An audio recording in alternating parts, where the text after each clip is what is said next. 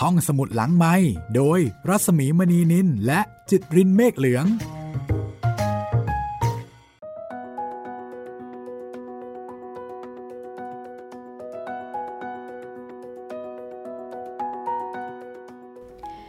สวัสดีค่ะ ต้อนรับคุณผู้ฟังเข้าสู่ห้องสมุดหลังไม้กับความพยาบาทตอนที่ 3 แล้วค่ะ สวัสดีครับพี่หมีครับ กลับมาติดตามเรื่องราวของ ฟาบิโอกันต่อนะครับแม่โอ้ตอนที่แล้วนี่ก็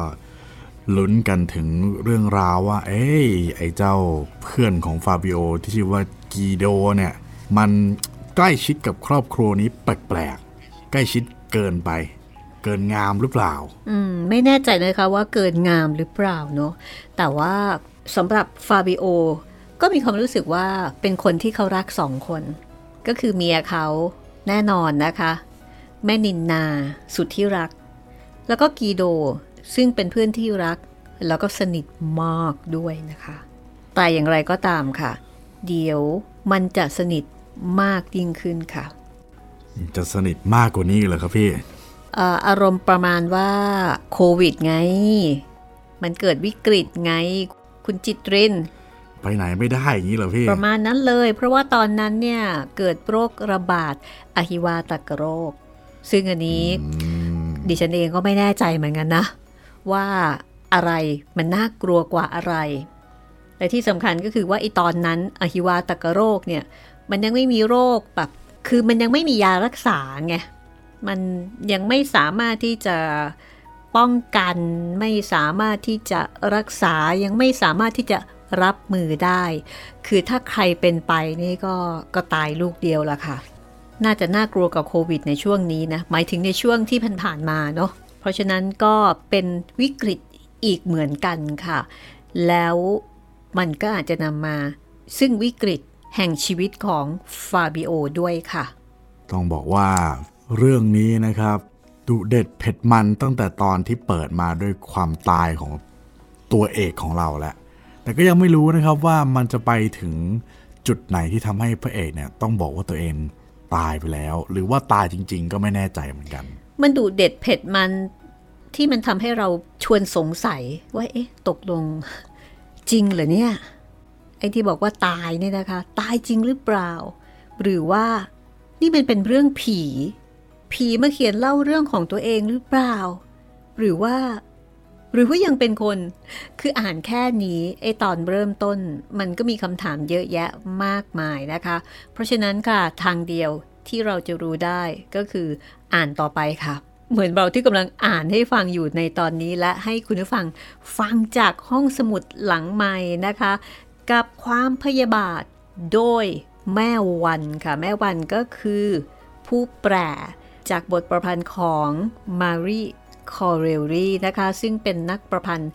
ชาวอังกฤษค่ะ มารีคอเรลลีไม่เคยไปอิตาลีเลย อยู่แต่อังกฤษค่ะ แต่ทำไมถึงอยากจะเขียนเรื่องเกี่ยวกับอิตาลี มีอะไรหรือเปล่านะคะ ก็มีอะไรให้ชวนสงสัยหลายเรื่องนะคะ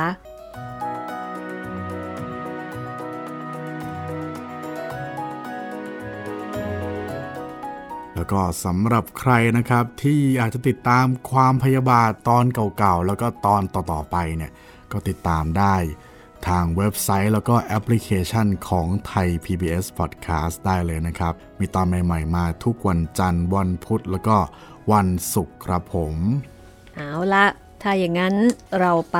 ตอนที่ 3 กันเลยนะคะ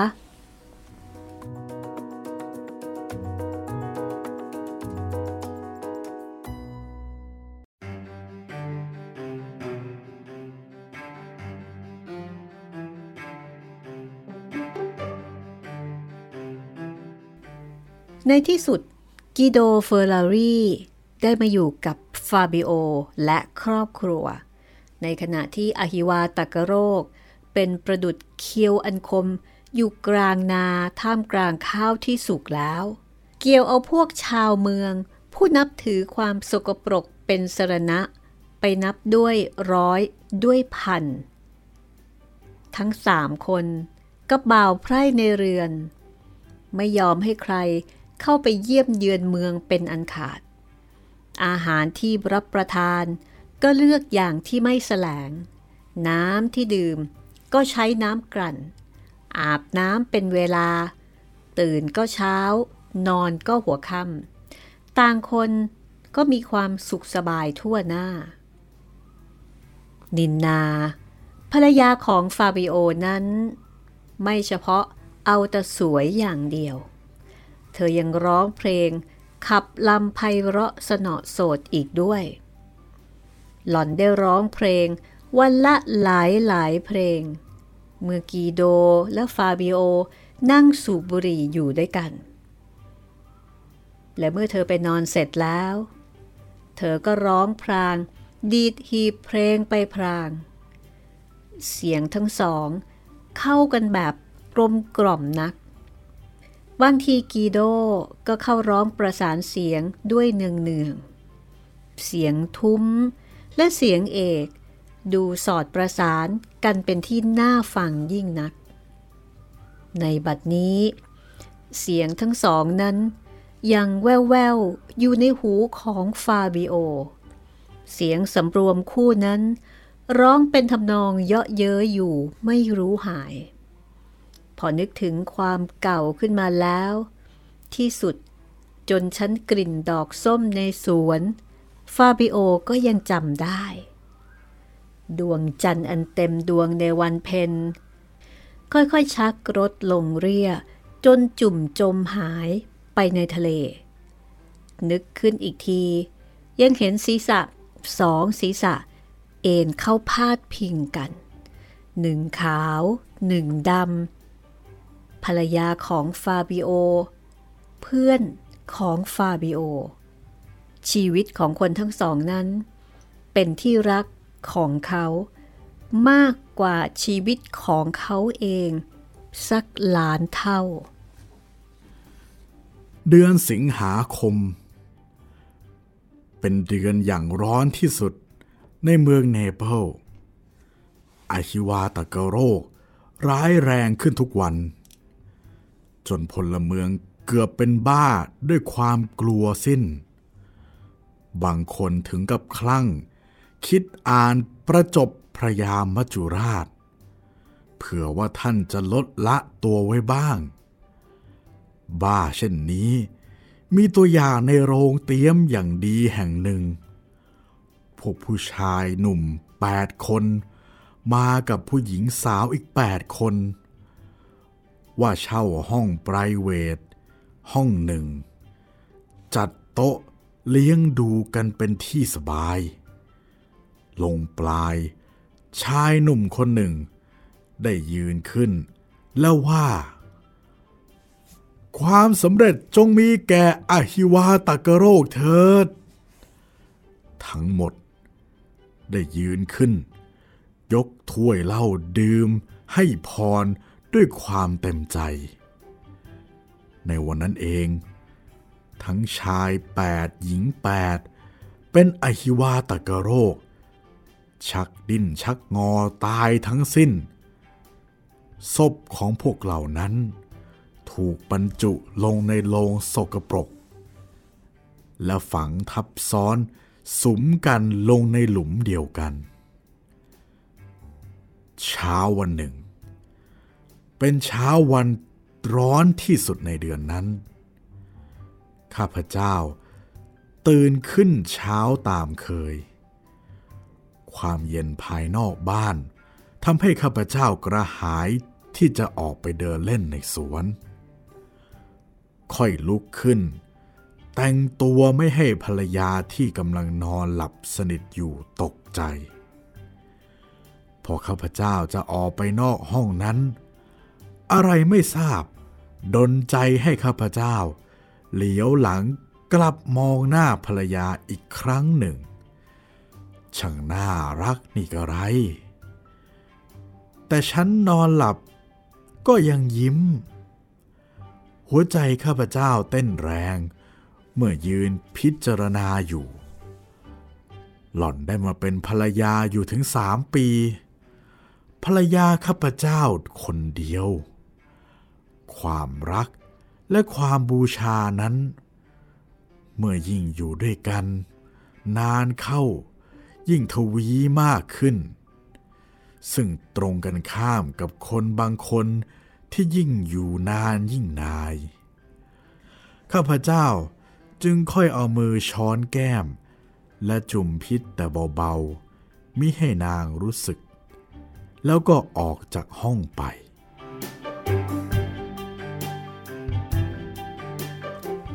ในสมัยนั้น ฟาบิโอกำลังเรียนหนังสือปราโตเมื่อเดินไปพราง ก็คิดแต่เรื่องหนังสือนั้นไปพราง เดินตรองแก้ปัญหาที่ท่านนักปราดใหญ่วางไว้ในสมุดเล่มนั้น ซึ้งลงไปทุกที เท้าเดินไปทางหนึ่ง ใจเดินไปทางหนึ่ง รู้สึกตัวขึ้นสิไหนเล่า เดินมาไกลกว่าความประสงค์ มาถึงทางซอกเล็ก ที่จะลงไปท่าเรือ ทางนั้นร่มและเย็น และฟาบิโอเดินต่อไป จนแลเห็นเสากระโดงและใบเรือที่จอดทอดอยู่ในอ่าวไวๆลับล่ออยู่วางใบไม้ พอฟาบิโอหันตัวย้อนทางกลับบ้าน ก็ได้ยินเสียงร้องทันที เสียงนั้น ครางครึม ยังเจ็บปวดสาหัส เขาหันหน้ามองไปตามเสียง เห็นเด็กผู้ชายคนหนึ่ง นอนคว่ำหน้าอยู่กับย่าเป็นเด็กขายผลไม้ ประมาณอายุราว 11 12 ขวบ กระจาดผลไม้ยังวางอยู่ข้างๆ ในกระจาดมีผลองุ่น ทับทิม แตงโม ล้วนเป็นผลไม้น่ารับประทาน แต่ไม่ใช่ในเทศกาลอันอหิวาตากโรคชุกเช่นนั้น ฟาบิโอ เอามือต้องเด็กคนนั้น เป็นอะไรเว้ย เด็กคนนั้น ได้ปิดตัว หันหน้าขึ้นมามองดู โรคหาสินยาฮะโรคหา ไปเสียให้พ้น ถ้าท่านรักชีวิต ไปเสียให้พ้น กกระผมไม่รอดแล้ว ฟาบิโอ ออกคิดสองจิตสองใจ ส่วนตัวเองนั้น เขาไม่ได้กลัวเลยสักนิด แต่ส่วนภรรยาส่วนบุตรจำเป็นที่ฟาบิโอจะต้องระวังตัวสักหน่อย เพื่อเห็นแก่คนที่รักทั้งสอง แต่ถึงกระนั้น เขาไม่สามารถจะทิ้งเด็กน้อย อันไม่มีผู้พยาบาลเลยนั้นได้ เขาตั้งใจจะลงไปท่าเรือ หามดหมอมารักษา เมื่อตรองดังนั้น เขาก็พูดด้วยความชื่นบานว่า อย่าเพิ่งย่อท้อเลยหนู อย่าเพิ่งเสียอกเสียใจ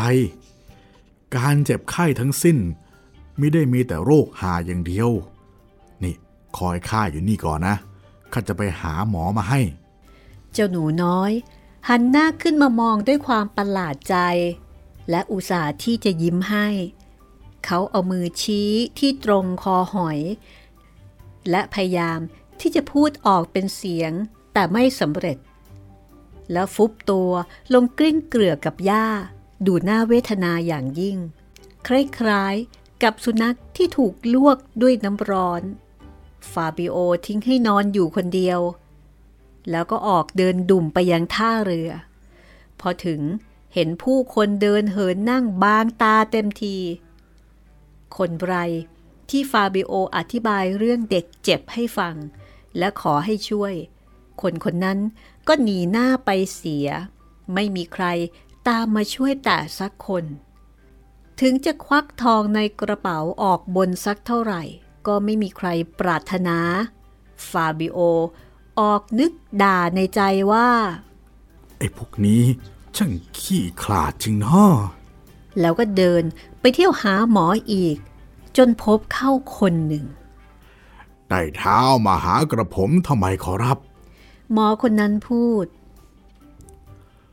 ป่วยการไม่รอดหรอกขอรับ ให้ดีแล้วก็ เลยไปหาสับเปลอบ้านโน้นน่ะดีกว่า เขาจะได้ จะเอาเกวียนไปบรรทุกไปฝังเสียให้เสร็จ อะไร นี่หมอจะไม่ลองช่วยชีวิตมนุษย์ไว้เผื่อรอดบ้างทีเดียวหรือฟาบิโอพูด ในขณะที่หมอคนนั้นก็ตอบอีกว่าไต่เท้า ต้องประทานโทษกระผม ถ้ากระผมไปต้องตัวคนที่เป็นโรคพันนี้เข้าแล้ว โรคนี้ก็จะติดตัวกระผม ธรรมดาเป็นมนุษย์ย่อมรักชีวิตของตนเป็นเบื้องต้นด้วยเหตุอันนี้ กระผมขอให้ไต่เท้าไปที่อื่นเถิด เมื่อหมอว่าดังนั้นแล้ว แกก็ถอยหลังเข้าไปในบ้าน งับประตูเสีย ปล่อยให้ฟาบิโอโกรธ แล้วก็ด่าแช่งกลุ้มอยู่ภายนอกบ้านคนเดียว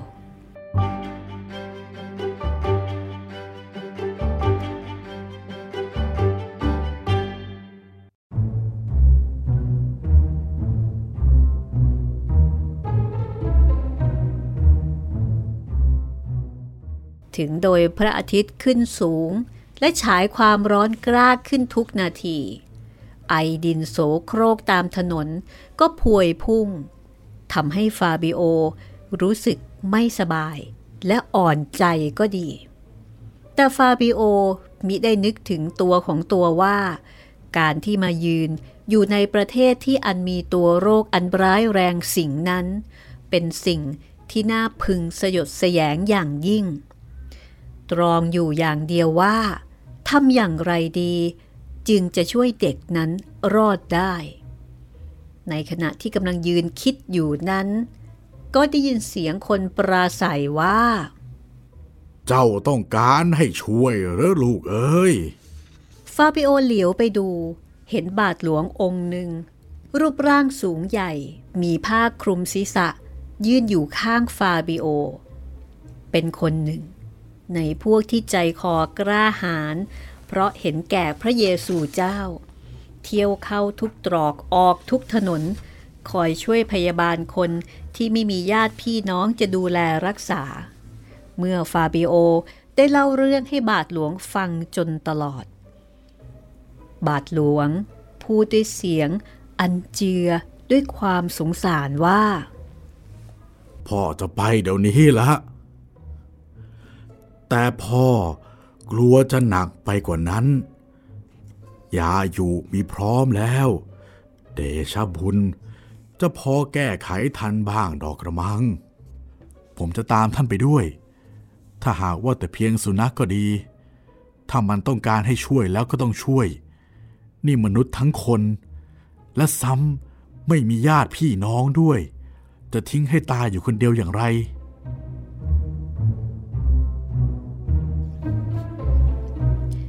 บาทหลวงคนนั้น พิจารณาดูตลอดตัวของฟาบิโอ เมื่อเดินไปด้วยกัน แล้วก็ถามฟาบิโอว่า เจ้า ไม่ใช่คนชาวเมืองนี่ดอกกระมัง ฟาบิโอบอกชื่อและตำบลที่อยู่ให้ทราบ แล้วบอกว่า ณที่เนินสูงนั้น เรามีความสบายทั่วกัน กระผมไม่ทราบเลย ว่าในเมืองจะได้รับความลำบากถึงเพียงนี้ ไม่ทราบว่า ไอ้พวกขี้ขลาดตาขาว จะเป็นผู้เพาะให้ตัวหาเจริญเลย ในขณะที่บาทหลวงก็ตอบอย่างเรื่อยๆว่า จริงสิก็แต่เจ้าจะทำอย่างไรล่ะ คนพวกนี้เป็นคนที่ชอบความสนุกสนานต่างๆ กลางวัน ก็ตรองแต่จะหาความสนุก กลางคืนก็ฝันถึงความสนุก มีแต่สนุกสนุก ใช่ จะไม่ทราบเมื่อไร ว่าสิ่งประจำอยู่ในมนุษย์โลก คือเกิด ชรา พยาธิมรณะ พวกมนุษย์เจนแก่ความเป็นลำดับเสียแล้ว ก็เผลอตัว ไม่หาสิ่งที่จะเป็นสเสบียงสำหรับไปใช้ในปรโลก ก็เมื่อครั้นความเป็นลำดับนั้นมาเปลี่ยนแปลง เช่นกับพยาธิมรณะ มาก่อนความชราแล้ว ไม่รู้จะแก้ไขอย่างไร เหมือนกับเอาเด็กอ่อนไปไว้ในห้องมืด ศาสนา เฮ้ย ไม่มีในสันดานเขาเลย เออแต่ท่านพ่อขอรับฟาบิโอพูด แล้วหยุดค้างกลางความทันที ฟาบิโอรู้สึกปวดขมับทั้งสอง ปวดแปรบใหญ่ราวกับถูกอะไรแทง พ่อหรือพ่อเป็นทาสของพระคริสโต ฉะนั้นโรคหานี้ จึงไม่ทำให้พ่อสะดุ้งสะเทือนอันใด เพราะความกระตันยูเห็นแก่ท่านผู้เป็นนาย พ่อเต็มใจที่จะสละชีวิต หันหน้าสู้ต่อความตายได้ทั้งสิ้น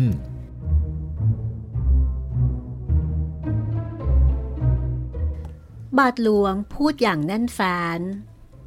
ฟาบิโอได้มองดู และออกนึกชมความกล้าหาญ แต่พอขยับจะพูด ก็มีอาการวิงเวียนศีรษะ หน้ามืดวาย หากว่าผวาเกาะแขนท่านบาทหลวงไว้ทัน จึงไม่ล้มลงแผ่ลงกลางถนน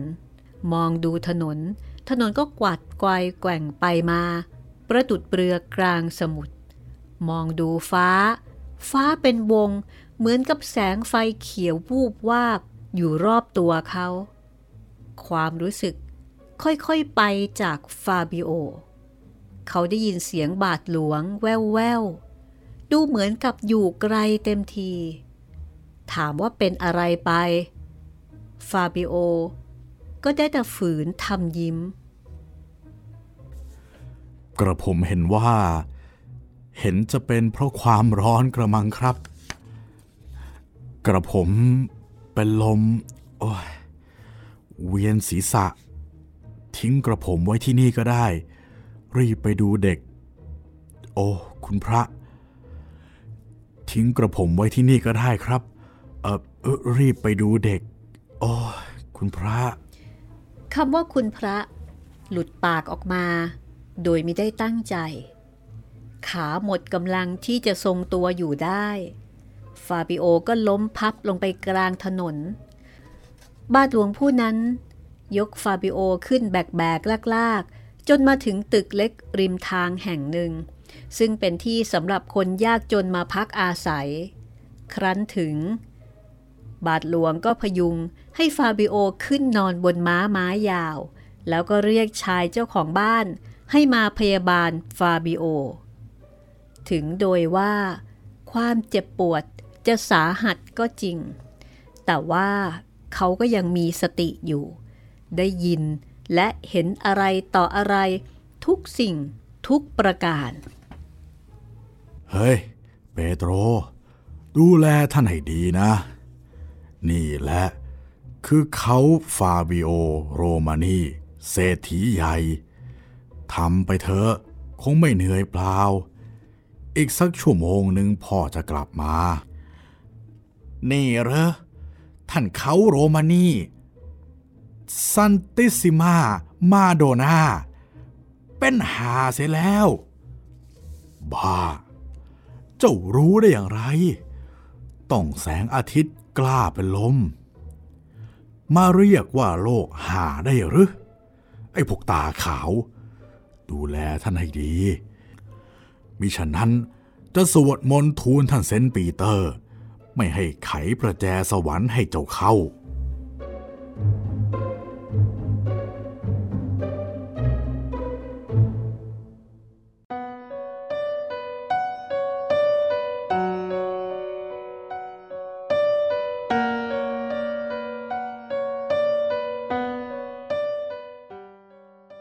ายเจ้าของบ้านตกใจกลัวจนตัวสั่น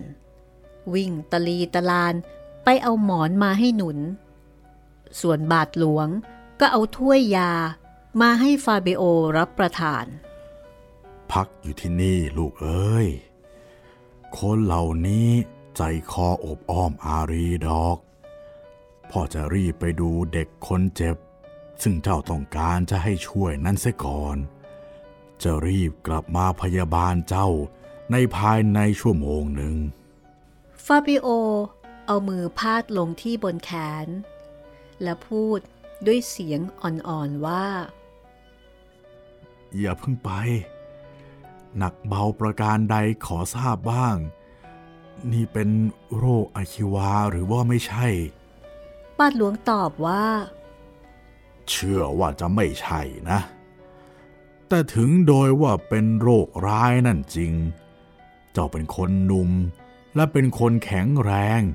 กำลังวังชาคงมีพอที่สู้แก่พิษไข้ได้ อย่าตกใจไปเลยข้าไม่กลัวดอก แต่พ่อเออขอคำสัตย์สักคำเถอะ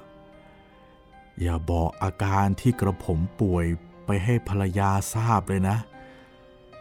สาบานเสีย ถึงผมจะไม่ได้สติสมประดีก็ดี ตายก็ดี จงสาบานเสีย ว่าจะไม่หามเอาไปส่งยังบ้าน สาบานเสีย ถ้าไม่สาบานให้ผม ผมก็จะหยุดพักผ่อนไม่ได้เลย ลูกเอ้ย พ่อสาบานให้ พ่อสาบานให้ตามความประสงค์เจ้า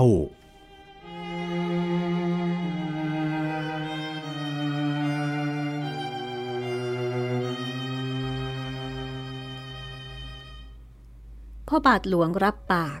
ฟาบิโอก็หมดห่วงหมดใย เบาอกเบาใจลงมาก ผู้ที่ฟาบิโอรักดั่งดวงใจ จะได้ไม่ติดโรค ไม่มีกำลังพอที่จะขอบคุณท่านบาทหลวงด้วยวาจา ได้แต่แสดงด้วยกิริยาเพียงเล็กน้อยเท่านั้น พอบาทหลวงไปรับตาแล้ว ความคิดของฟาบิโอก็ลอยไปโดยปราศจากความมุ่งหมายว่าจะจอดเข้าที่ไหน ในห้องที่เขานอนเจ็บอยู่นั้นจำได้ว่า ชายชราเจ้าของบ้าน นั่งเช็ดถ้วยแก้วบ้าง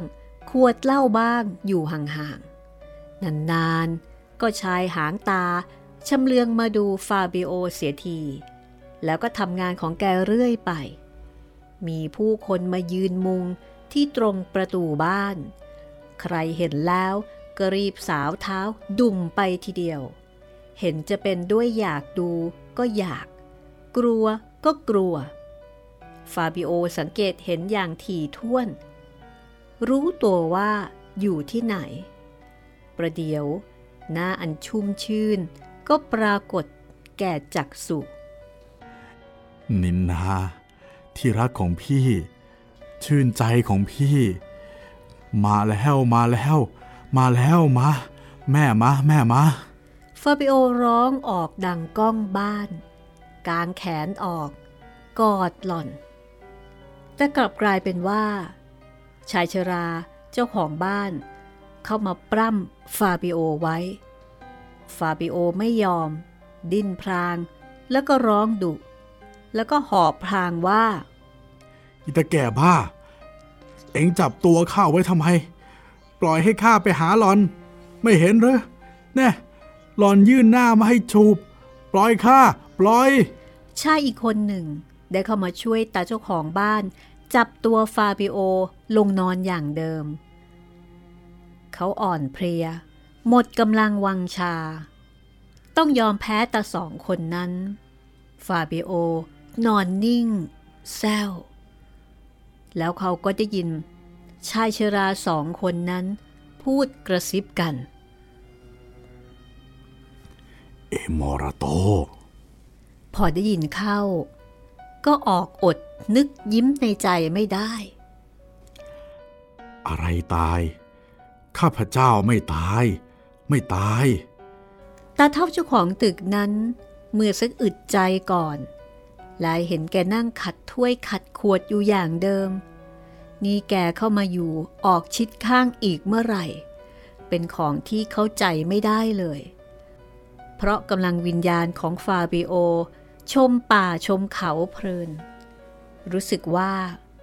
เขานั่งอยู่ริมแม่น้ำแห่งหนึ่งณที่นั้นเป็นที่ร่มรื่นชื่นชุ่ม ใต้ต้นไทรใหญ่ใบหนา แผ่กิ่งก้านสาขาอันไพศาลบังแสงอาทิตย์อันร้อนแรง มิให้ต้องซึ่งสกลกายได้ และในบริเวณนั้นก็ดาระดาษไปด้วยบุพชาติ ซึ่งมีกลิ่นอันชื่นใจ ขึ้นอยู่ออกแน่นหนา เป็นคณะเป็นหมู่ ราวกับชาวสวน ได้จัดสรร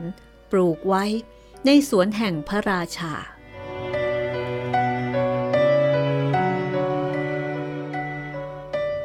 ณ ฝั่งน้ำมีจระเข้ใหญ่หลายตัว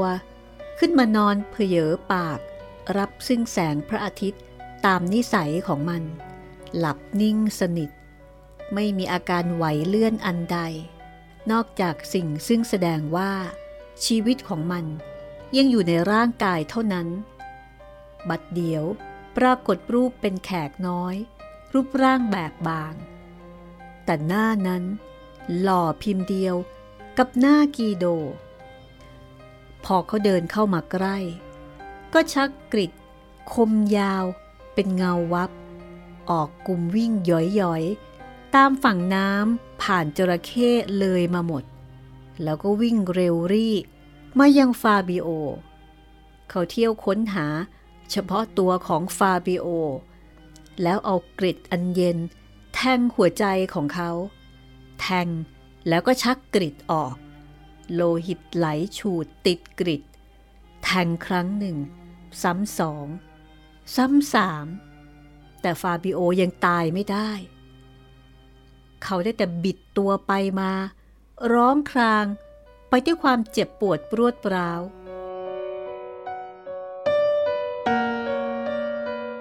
ในทันใดนั้น มีอะไรดำมืด เข้ามาบังแสงอาทิตย์ ตรงหน้าเขา และแววเสียงว่า ระงับใจลูกเอ๋ยระงับใจ อุตสาห์ระลึกถึงพระเยซูเจ้า พระเจ้าของเราฟาบิโอลืมตาขึ้น เห็นบาทหลวงที่กลับมาจากรักษาเด็ก ก็มีความดีใจ ถึงมาดว่า เสียงจะไม่ใคร่ออกจากปากได้ก็จริง แต่กระนั้น เขาก็ได้ยินเสียงคำถามของเขาเอง ถึงเรื่องข่าวคราวของเด็กน้อยนั้น บาทหลวง ได้ยกมือขึ้นทำเครื่องหมายกางเขน ขอวิญญาณของเด็กน้อยนั่น จงไปสู่สุขบายภูมิเถิด ไปรักษาไม่ทัน ตายเสียแล้วฟาบิโอนึกประหลาดใจมาก เมื่อได้ทราบข่าวเด็กนั่น ตาย เร็วอย่างนั้นเทียวหรือ เขาไม่นึกเลยว่า จะเป็นอย่างนั้น แล้วใจก็กลับลอยเลื่อนจากแหล่งไปอีก แต่ในตอนนี้ เขาจำไม่ได้ ว่าใจไปเที่ยวถึงไหนทำอะไร เห็นสิ่งใดมันมัวมัวเฟือนเฟือนต่อกันไม่ติด ในขณะที่ใจเลื่อนลอยอยู่นั้น แววแววเหมือนได้ยินพระสวดมนต์และคลับคล้ายคลับคลาเหมือนได้ยินเสียงตีระฆัง แต่ความเจ็บปวดในกายในใจอย่างยิ่ง เหลือที่จะทรงจำเอาเป็นว่าแน่ได้ แต่จำได้ว่า รู้สึกเสียววาบขึ้นมาอย่างไรพี่ลึก มีอาการคล้ายๆกับเวลาที่จวนหลับ แต่มีเสียงปวดในหัวใจวับวาบวูบวูบเหลือที่จะอธิบาย ฟาบิโอยกมือทั้งสองขึ้นพนม ลืมตาขึ้น เห็นบาทหลวง ยืนชูไม้กางเขนเงินอยู่ตรงศีรษะ และเท่านั้นเป็นที่สุด ฟาบิโอจม ดิ่ง ดิ่ง ดิ่งลงในชวากของความมืด และความไม่มีตัว ไม่มีตน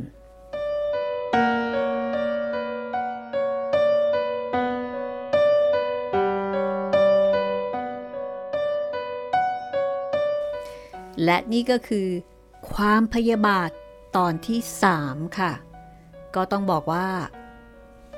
บรรยากาศมันเริ่มแล้วล่ะค่ะ คุณจิตปรินค่ะ ครับผม โอ้โห หรือว่าฟาบิโอจะสิ้นตรงนี้เลยหรือเปล่าเนี่ย ยังยังยังอืมยังไม่ใช่หเท่าพี่นั้น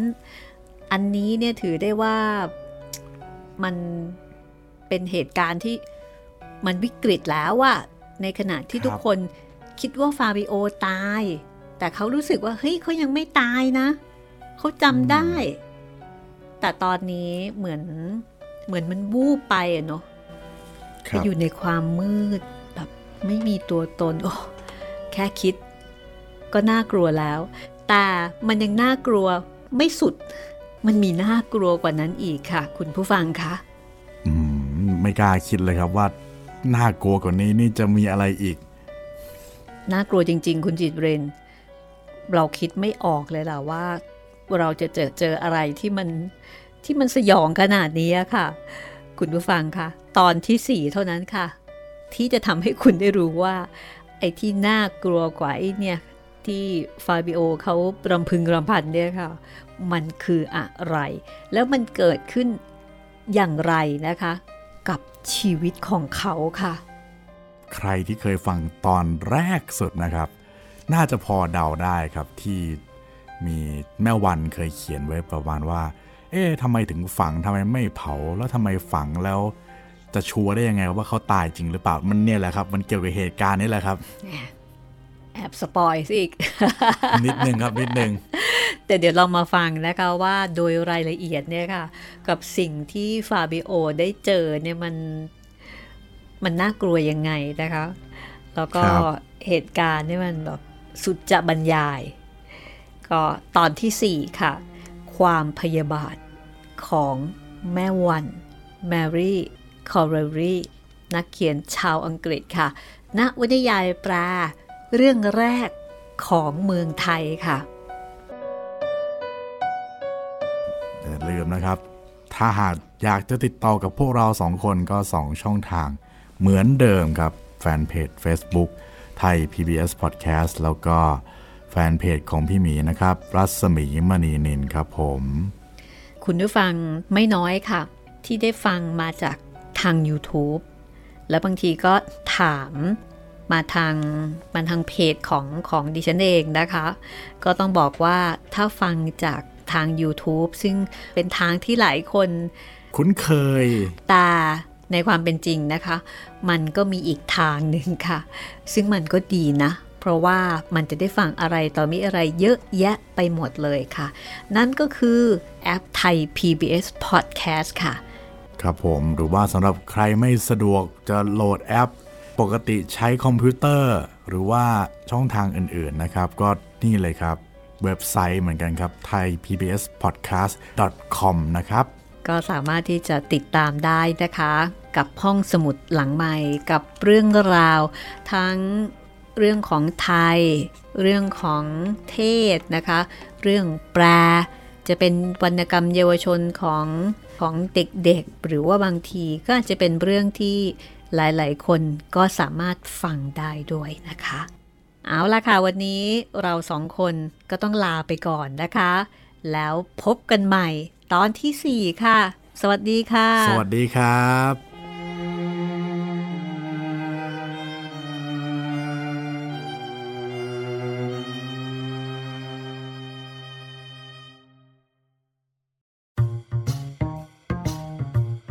ห้องสมุดหลังไม้โดยรัสมีมณีนินและจิตรินเมฆเหลือง